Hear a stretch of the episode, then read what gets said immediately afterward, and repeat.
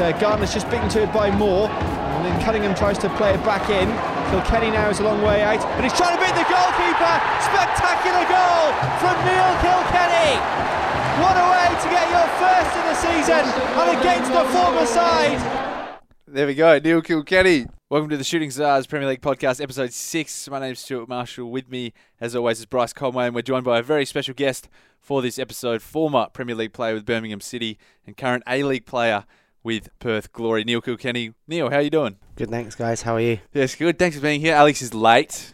I know he's never, tardy. Never done this before. No, he usually bashes anyone that is tardy, so this is rare from him. It's definitely a fine. So he'll be walking in mid podcast. But Neil, can you tell us uh, what goal that was? I would imagine Leeds. No. No, you got that wrong. Oh. It was Preston v Bris- uh, Preston versus Bristol. It was a one-all Ah, okay. draw back in 2015. Oh, okay. Sorry. Yeah, I thought it would have been Leeds, but never mind. No, it was a really good goal. But Neil, you're going to be joining us for the length of this episode. As I said at the top, we're going to be discussing the international break, so we're going to take a little bit of a different flavour on this one. So we're going to discuss the latest Premier League news uh, from the Premier League, but also with international results, particularly England. But Neil, you played in England for many years before you came out to Australia. What's it like actually playing in the Premier League? You made your start with Birmingham after starting at Arsenal. Yeah, it's um, it's tough. You know, um, so much competition. Um, games come thick and fast, especially in in the Championship and League One. Um, and obviously in the Premier League, you're playing against the best in the world. So, like I had the, I was fortunate to uh, play in the Premier League, um, a lifelong dream, and um, against Liverpool it was. Um, Two all draw. Yeah, two all draw. Um, it was an eventful day. Um, I think, well, Liverpool just won the Champions League, you know, and um, yeah, and it was a couple of months later, I started the season, and about four or five games in, maybe, and maybe a few more, but and Steve Bruce um, called me up, and I was doing well in the in the reserves, and I've been on loan the season before, and he gave me my chance, and um, it was a fantastic opportunity. How was it? I mean, you're a teenager playing in the Premier League. How was that like? How how were you told? How did Steve Bruce tell you? And how was the week building up to it? And talk us through just that experience as a whole. Um, I was yeah, I was young. I was nineteen at the time, and um, basically he didn't tell me actually. Um, well, he did, but he actually rang my parents first and said, "Listen, um, how should I go about this? Um, should I speak to him before and tell him, or let let him um, just tell him on the day?" So, Yeah. um, which was obviously give my mum and dad the opportunity because they were living down south at the time, so they didn't know whether I'd be in the squad, whether I'd be playing, or so it was hard for them. And they knew I was playing, so they, they made the journey up to Birmingham. And yeah, it was, it was a fantastic opportunity and um, something I'll, I'll never forget. And just before that, I mean, you had, you had time at the Arsenal Academy, and it's an academy that's very prestigious. And you're a, you're a Gunners fan. We've discussed this before. How was that for you? I mean, when did you find out, and with the trial process, how did it all work out for you? Um, so I was living in, in Australia, and my mum and dad got advised through my football ability um, to to go back to get in the system as soon as possible to move through the ages um, because the older you get, the harder it's to get in. And um, at the time, the A League wasn't here, and so my mum and dad, um, we had my my father, my grandfather was at the time was um, very ill as well. So my mum and dad made the decision to move back, and I went and played Sunday league, Saturday league football, and done quite well at the start. And um, and there was it over there. There's scouts everywhere, you know, Mm. um, all at the young kids' games. And uh, there was a couple of players that played for Arsenal, a um, couple of players that played for Tottenham in my team, and um, scouts. Names? Uh, no one really made um, the step. I think there's less than one percent that become professional footballers at, at the end. So Yeah. I think there's a statistic um, to do that. Uh, everyone knows about. So um, yeah, it was just uh, I had an opportunity and I got a trial and I had a few clubs after me and because it was Arsenal, I signed for them. Yeah.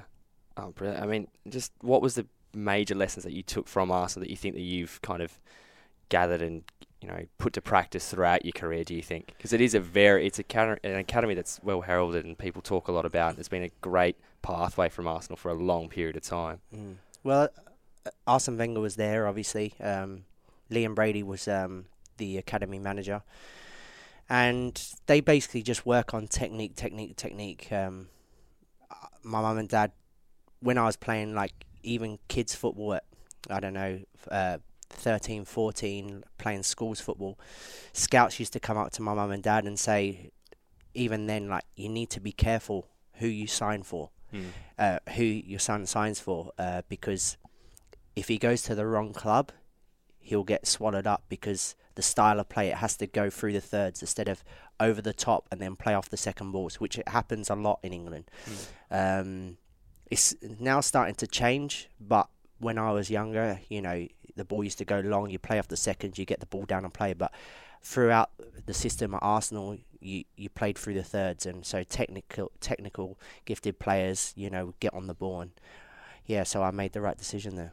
No, Did, did you did you have an, a, a did you have a number of clubs that you could have gone to at that time, or was it was it only Yeah. Arsenal? Well, I had a few trials at a couple of uh, other London clubs. Uh, Tottenham was one, Arsenal. Um, I think uh, there was other clubs interested. Um, Wimbledon was definitely one of them, but um, back then Wimbledon were known to play the ball long, you know, and pick up the second balls. So obviously um, Arsenal was the one for me, and I supported them. So um, yeah, I made that decision. So you're a, you're a fan of Arsenal. What's your take on them these days? Obviously, it's been a big big year or so for the club. What do you how do you, how as a, from a fan, what do you think? Um, I think financially they're in a fantastic position, and Arsene. I, I saw what happened at, Arsenal through the years. You know, they sold Anelka. Um, Arsene Wenger built this unbelievable training ground. They're keeping ex- extending it. That he's done what he's done to the with the Emirates now have a stadium already paid off. So financially they're in an unbelievable position. And as a businessman, as an owner, I can understand the thinking. But obviously, as fans, they want success. So um, yeah, it, it's going to be tough. But as soon in the Premier League, you see, as soon as you fall behind one or two years, it's hard to get back. Even you see it now with Manchester United, they've Mm. fa- fallen down a couple for a couple of years, two, three years, and they've still spent over 300 or 400 million, whatever it is, and they're still behind. So it's always going to be tough. And obviously, you've got teams like Man City; they've got an unlimited amount of uh, funds, so it's always going to be tough And them. just waiting that year or two, do you think that's referring to you know with Wenger? Did he stay for a year or two too long, and it's kind of put them yeah. behind the eight yeah, ball a bit now? definitely. He's, yeah, and I can understand. You know, he it was like his club really because he built he built that club It's really. his baby. He had control yeah, of everything, didn't he? exactly, and at the same time, look what he done for the club. You know, he's built a new training ground, a fantastic training ground, fantastic stadium. They've got another training ground that people don't actually talk about with, for the youth, which I was probably about 14, 15 when they got into that. Yeah. So he's got he's he's made that club, you know, in a financially unbelievable position. But for fans, they want success on the pitch. So, and because they're falling behind, it's going to take a while now to get get get back because they've got teams that they're competing with, like Manchester City, that Mm. have got unbelievable funds. Yeah, there's there's no doubt he's got that legacy there. I mean, over two decades coaching at Arsenal. But what do you see as the biggest difference between Wenger's sides that were winning trophies consistently to what they are today? Um, you know that every every player was a winner. Mm. Um, that you know you go through the team, that Invincibles team, Lauren, uh, Toure, you know, Henry, Pires, Burke, Bloomberg. yeah, they had an unbelievable everyone. team, and even the players on the bench, you know, um, it was and and if you if you looked at them, they were all big guys, you know, for the Premier League, technically unbelievable, quick, strong, and you know, them players now, Vieira, even people like uh, someone like Gilberto, who just won the World Cup for Brazil, and then he's gone to Arsenal. They got him for quite cheap, relatively Yeah, cheap yeah. at the time. Came in relatively unknown at Yeah. that time, really. Yeah. but you think now people someone like Fred who who's obviously played for Brazil in the World Cup squad and they're paying and teams have to pay 52 million for him you now. pay serious You know? premium, don't you? Yeah, so it's hard to get them them bargains to a certain extent anymore. So uh, at the t- uh, now, so um, and Wenger was very very good at that, getting players for a bit cheaper. Um, obviously they got Henry for cheap at the time From Monaco, yeah. from uh, well Juventus, and then uh, and then yeah, and so it was he was fantastic at that.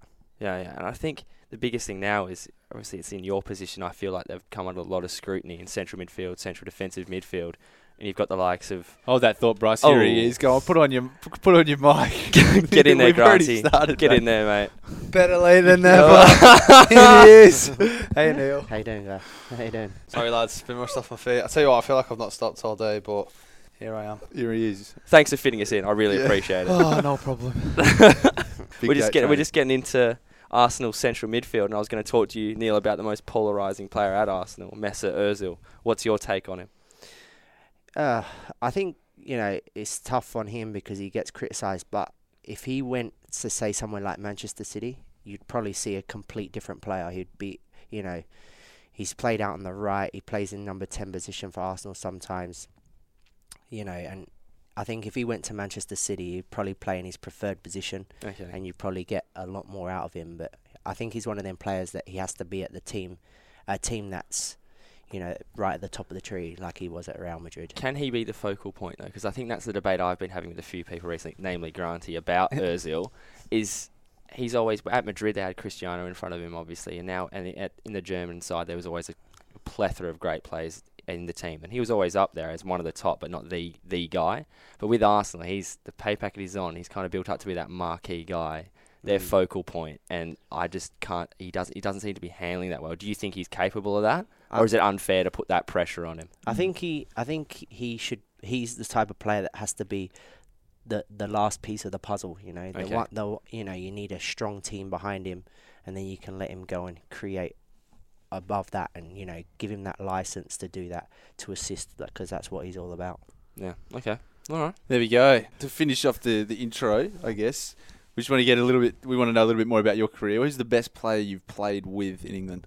Uh, played with. Um, I don't know to be honest. I I go around I go around this this question a lot because people ask you that, Yeah. and how do you you know do you- Differentiate. yeah, Yeah. Do you go off the person that when you've played with them is that good, or what they've gone on to be, or what they were?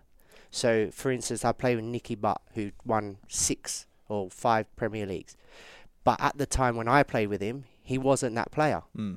And then I've played with players that someone like Max Gradel, who was at the start of his career and he's gone on and done. You guys may not a winger. Yep. He was unbelievable at Leeds. Mm. So you know it's hard to you know differentiate there. Or maybe if I change the question up a bit, who's the player that you've played on the pitch with and gone, Jesus Christ, he's killing it today, and that's been that's really resonated with you?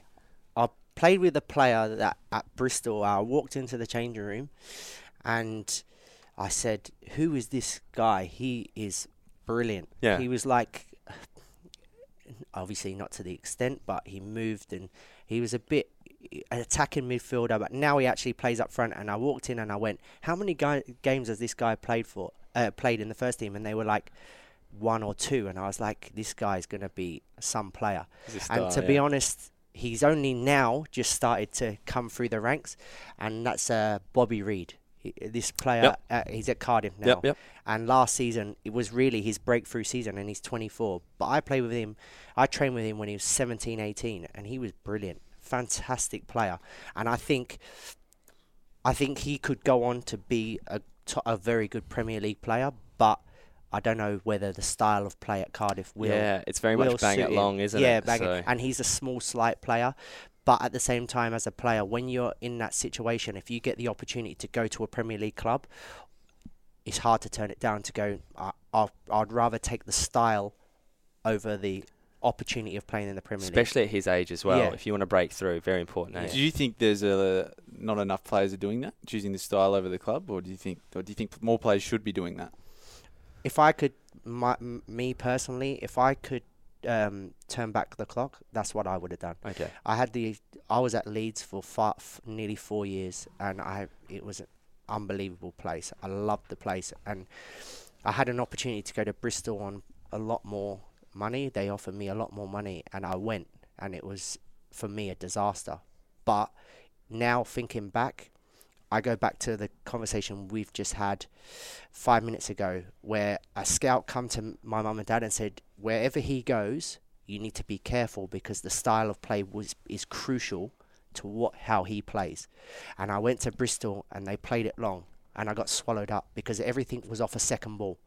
So I'd come short to get the ball, the ball would go over, and then I wasn't there to pick up a second ball, or is it a physical battle? And the players in the championship are very big play, you know, six foot two midfielders that can run all day. Maybe not as good technically. Yeah. So, like I said, it for me, a lot of players should do that, and for me, it was a regret at 25. I think I was 24, 25 at the time when I went to Bristol.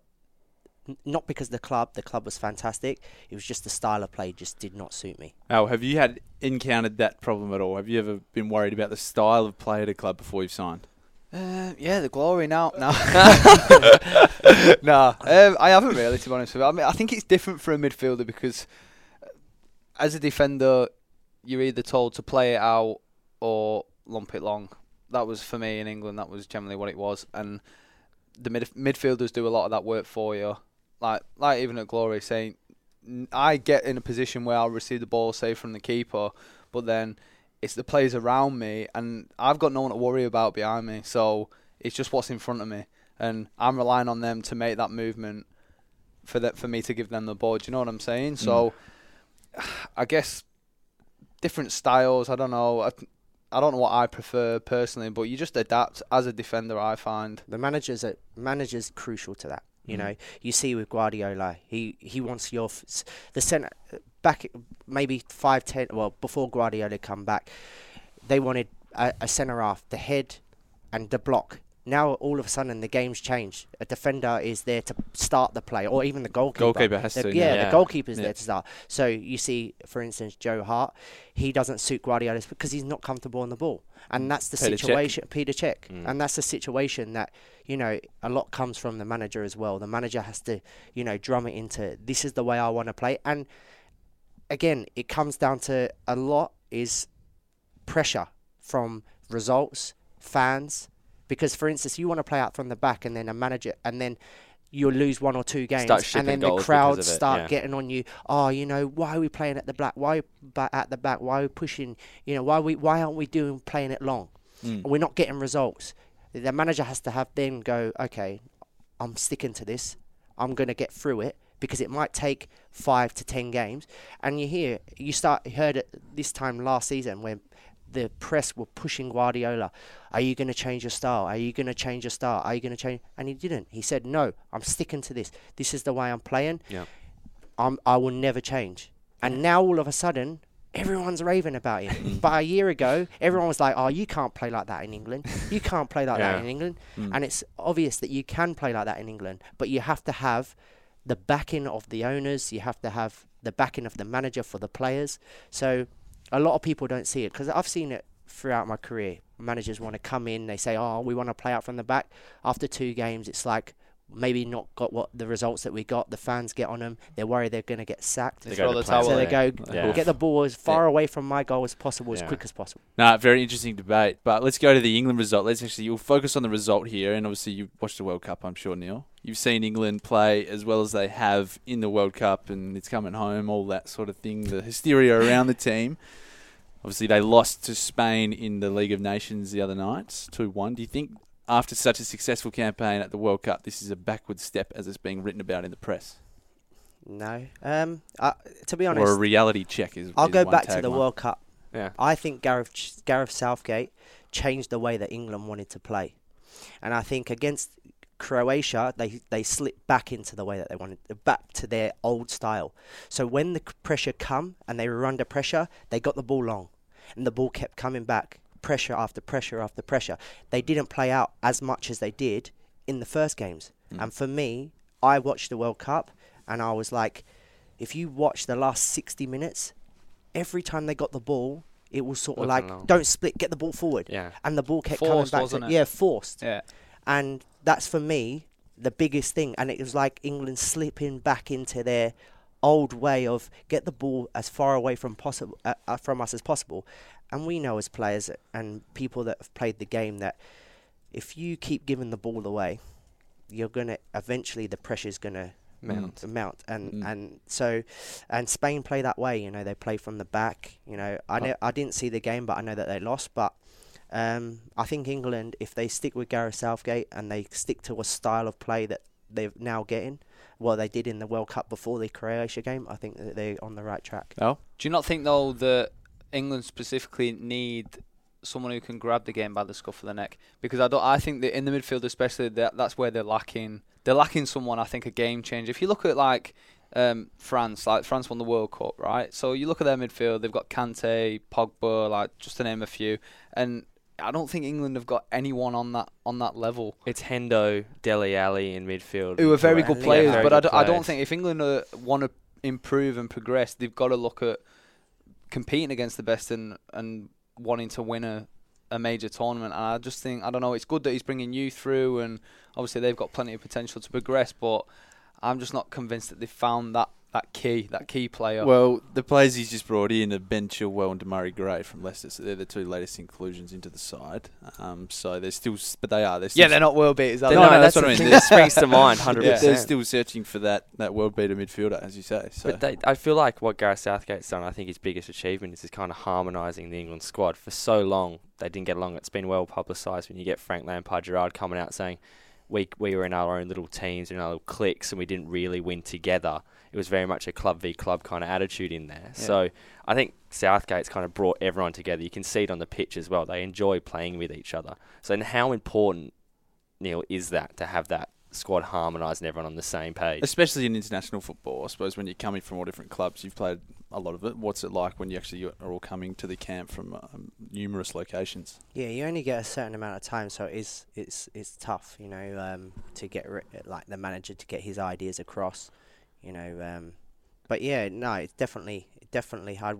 When, if I'm honest, when I was in in the Socceroos, it was um, we had a, a decent a decent uh, crop of players. You know, we, we got to the uh, the final of the Asian Cup. Yeah. You know, we lost in the final in in extra time. So, and then obviously um, the team four years later went on and won it. So, um, but yeah, it is tough for a manager to to have such short time with the uh, the team, and then to get his ideas across and to make everyone gel. Are there always players that come from another club or whatever that have, I don't know, the wrong attitude coming into a international camp? I'm not asking to name names or anything, but Yeah. is there that kind No, of? I think I think it would be hard with, like obviously countries, top countries because they've got, you know, top players have got egos, which Mm.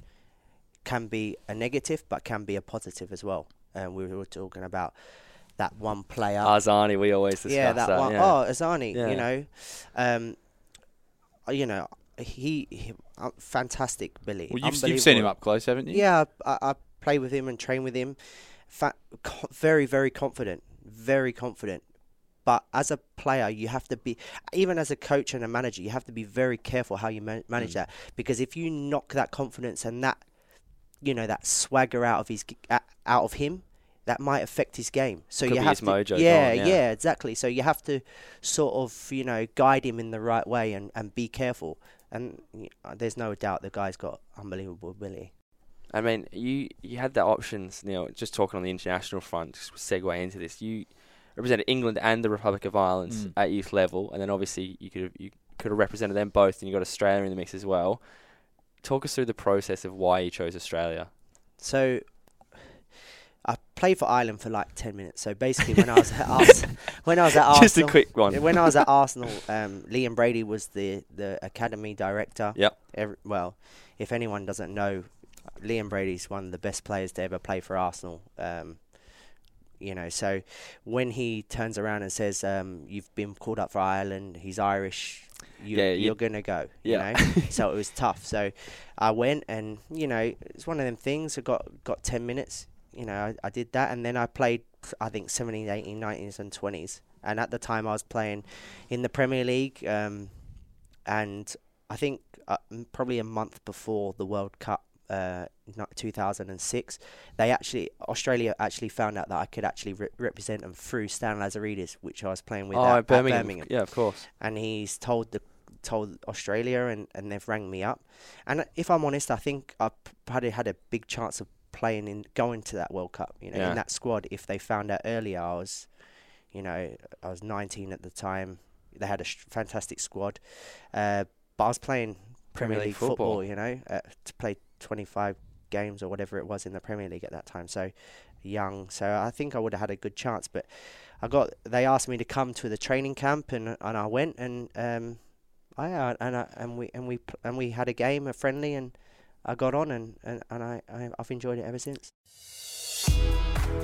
Hi, I'm Neil Kilkenny from Perth Glory, and you're listening to the Shooting Stars podcast. All right, we're going to change tack here. Let's go into a bit more Premier League discussion. Now, the BBC, and Alex, we'll get your take on this to start us off. The BBC released their top five Spanish players of all time in the Prem. David De Gea in at number five, Fernando Torres in at number four, Fabregas at three, Alonso at two, and silver at one. Do you agree with So that? that's the order that you've put it in. No, And no, that's the no. order that the BBC have released that. Um, I think De Gea and Fabregas have to be higher. yeah. Yeah. I think they should be higher than uh, Xabi Alonso, and because it's we're talking about the Premier League here, Mm-hmm. and Xabi Alonso, a fantastic player, and Torres are fantastic players, but they've never won the Premier League. And if you think about Fabregas, you think about De Gea, I think that they should be them So- two, and then So you rate club trophies over individual ability in these sort of situations? well, it's in the That's the- success in the Premier League. That's the that's the, yeah. the- What was their kind of That's what players can be judged on. Though. yeah. You know, like players' careers can take off because like, they're not. They might not feature a lot but in that the team. season, But they they've won got, something. But you know, they've got that title yeah? next to the name, and and that can take them off. So Alonso in at number two just won the Champions League and the FA Cup. Fabregas A should few be uh, higher few league cups in there, surely. Fabregas few should be Mickey higher. Mouses. Fabregas should be number one in my opinion. Or some Second- Silva, Silva, second- then Silva and Fabregas. I Fabregas, they're- And, e- yeah. and even De Gea, De Gea's won the, the the the Premier League as well. So Premier League, FA Cup, Europa League, League Cup. I probably would have gone Silva one, Fabregas two, De Gea three, and then Torres four, Alonso five. Did you ever come up against any of those players, Neil? yeah, um, um, uh, probably yeah, p- uh, definitely uh, Torres, definitely Xabi Alonso, definitely Fabregas. Uh, no, I don't think Silva. I Uh, play Fabregas Silva month, you know. Yeah. No, you did too.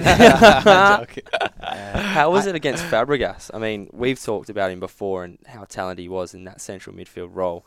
What what is it about his game that makes him so so? I mean, he has such an impact all the time, Um, and he may not be the biggest athlete either. well, I uh, I actually played with him when he was 16. First come to Arsenal. Um, we were together um, for a little while. Had a rude haircut then, didn't he? N- not when I played with him, but uh, after that, yeah. Yeah, Was that when he Um, started dying? it? yeah, the Yeah, it was skunk the- yeah. It was a haircut. Freddie Ljungberg esque, wasn't it?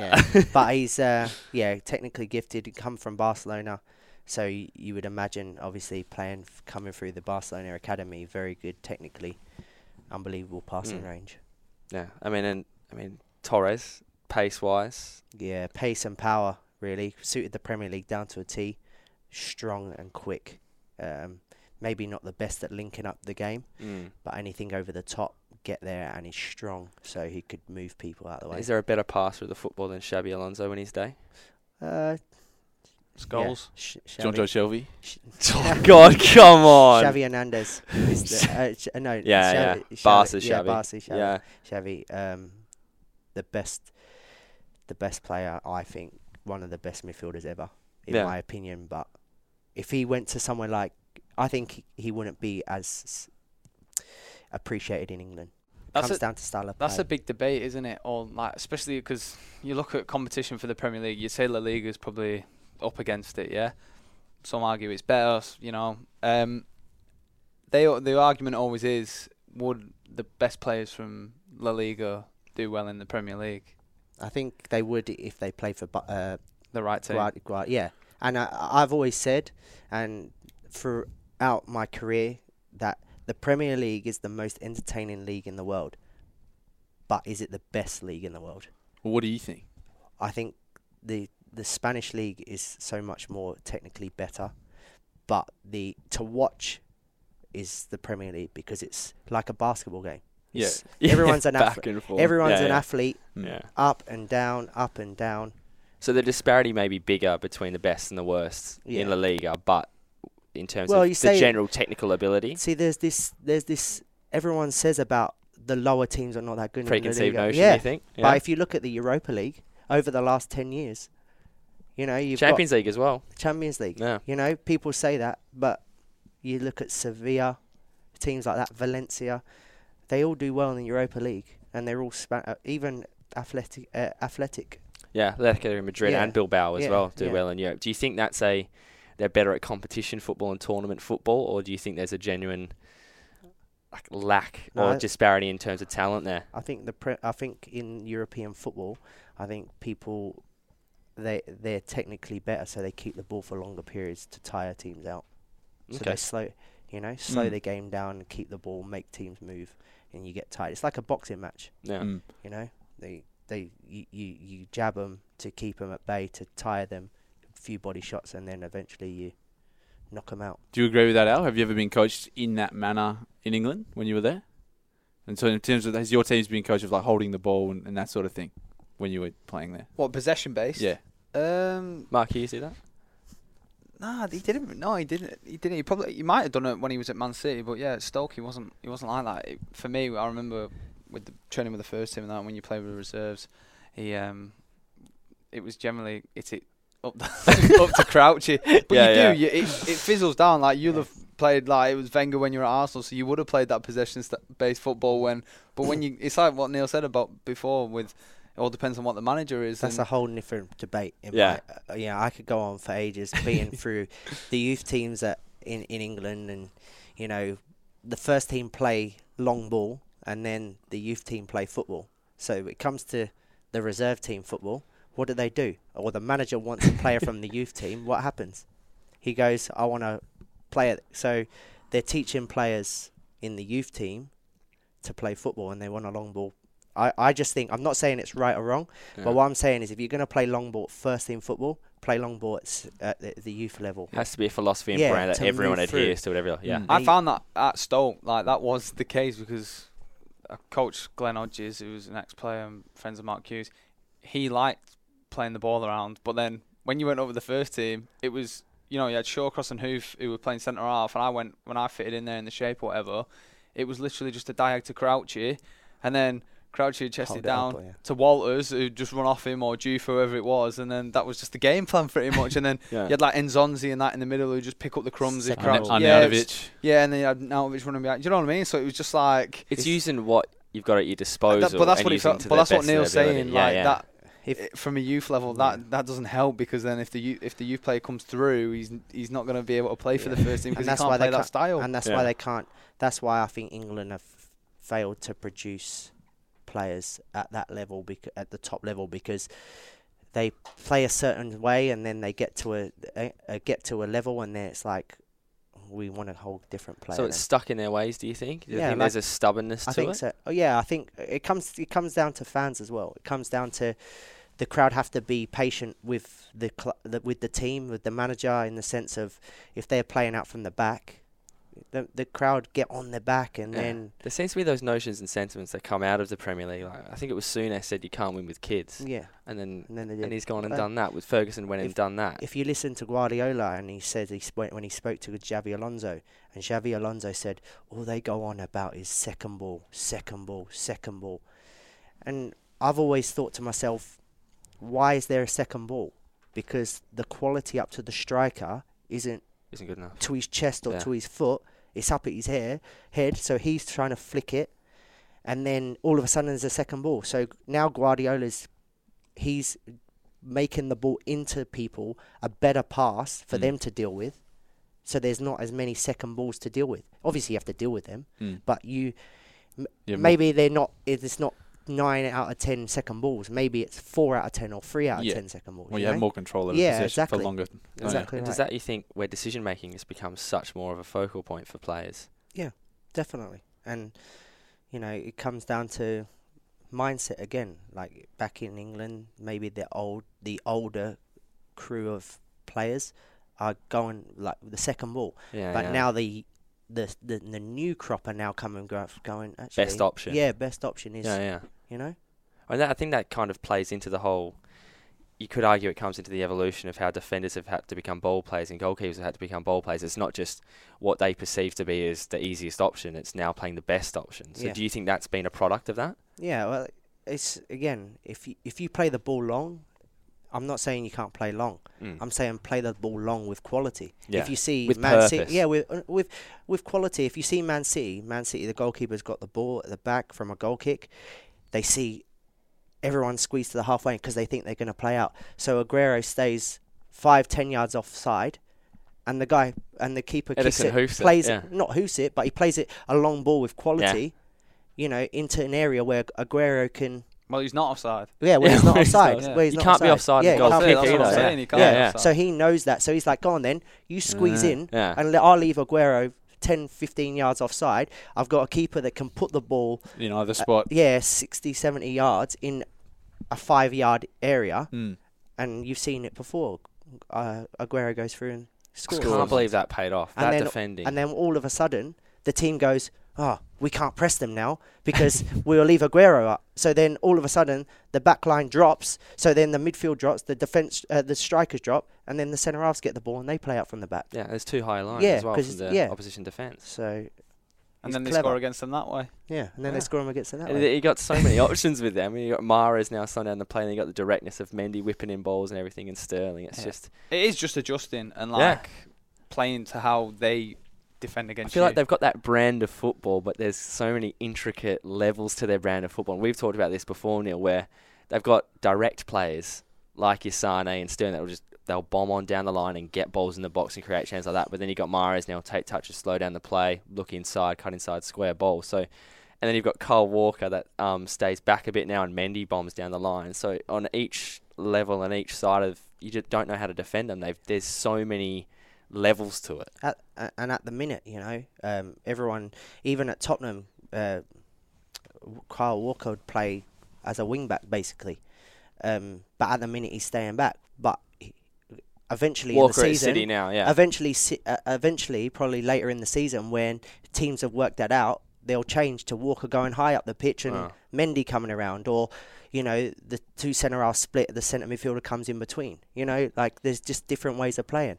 You know, for them, and that, and that's why Guardiola is the best at it because he knows tactically he's unbelievable. I want to know the tactical ma- masterclass who's gonna who's gonna break down Guardiola and who's gonna beat City. And when you just go, Klopp's actually, done it a couple times last season. Champions League and Premier League, I'll have you know. Yeah, Yeah, But do you think it is that the gegenpress that is the way that you get? I mean, obviously you have to have the talent to finish off the chances, but we saw with Liverpool on multiple occasions last season beat and sometimes convincingly beat City at their own game and playing a high press. Do you think that is the key?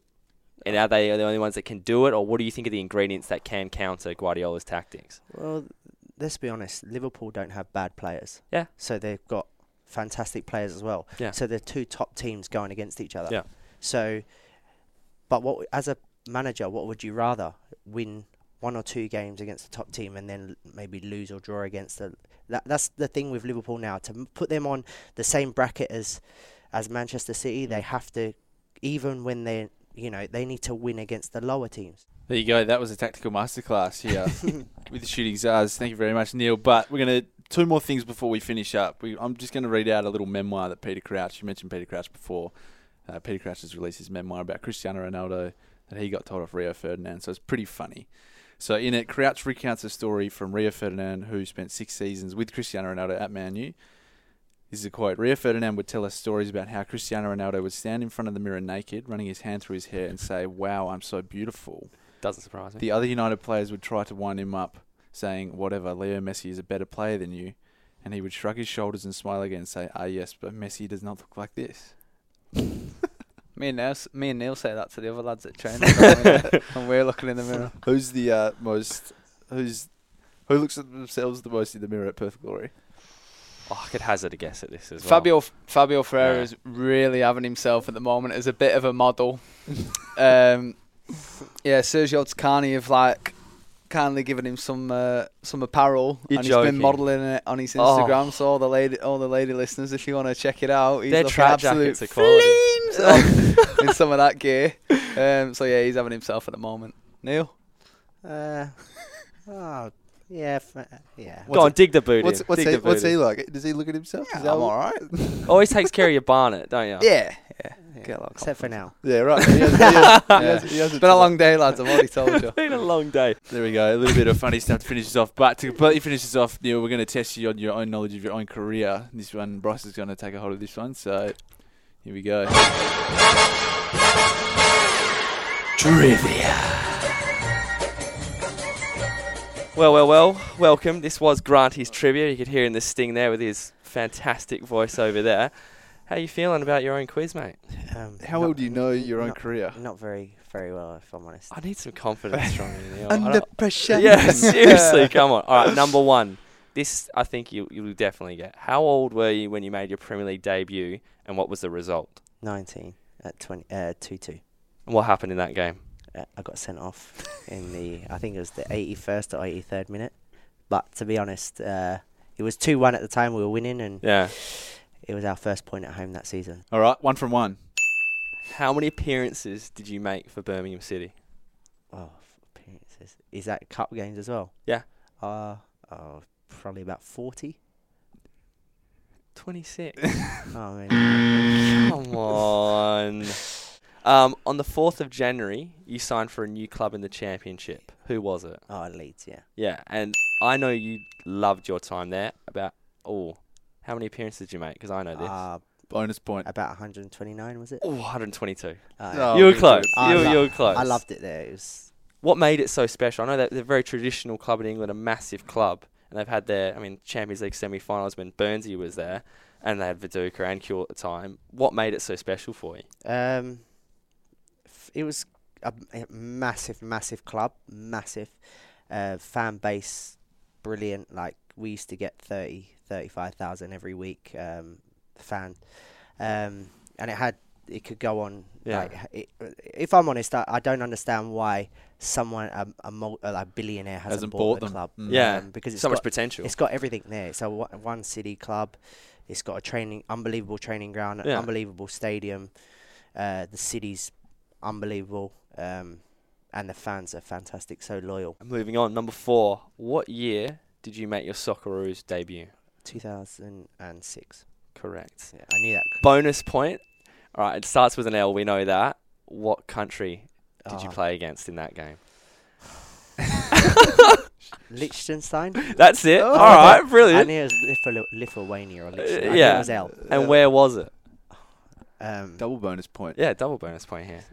was it in Germany? Yeah. Yeah. yeah. All right. Yeah, all right. He's got there. All right, last one. last one. What year was your beloved Arsenal founded? Uh, oh, 1889.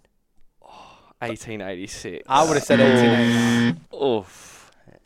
That Oh. concludes the quiz. There I we think go. You did all right, You did considering all you right. weren't going into that too confidently. Yeah. No. I think you did all right there. All right, that concludes us here tonight for episode six of the Shooting Stars Premier League podcast. Alex, thanks for coming in late. No problems. Appreciate you, guys. Anytime, look, I made the Appreciate you. FA game. No, didn't big and time. look, Neil, thanks so much for coming in and sitting in with us this time. Really appreciate it, mate. Thanks, guys. Cheers, it's Neil. Good. I, I love talking football. Alex Grant, Bryce Conway, me, Stuart Marshall, with Neil Kilkenny. We'll be back next week. Here comes Alan Shearer. It's Shearer for Newcastle. The way he brought that down was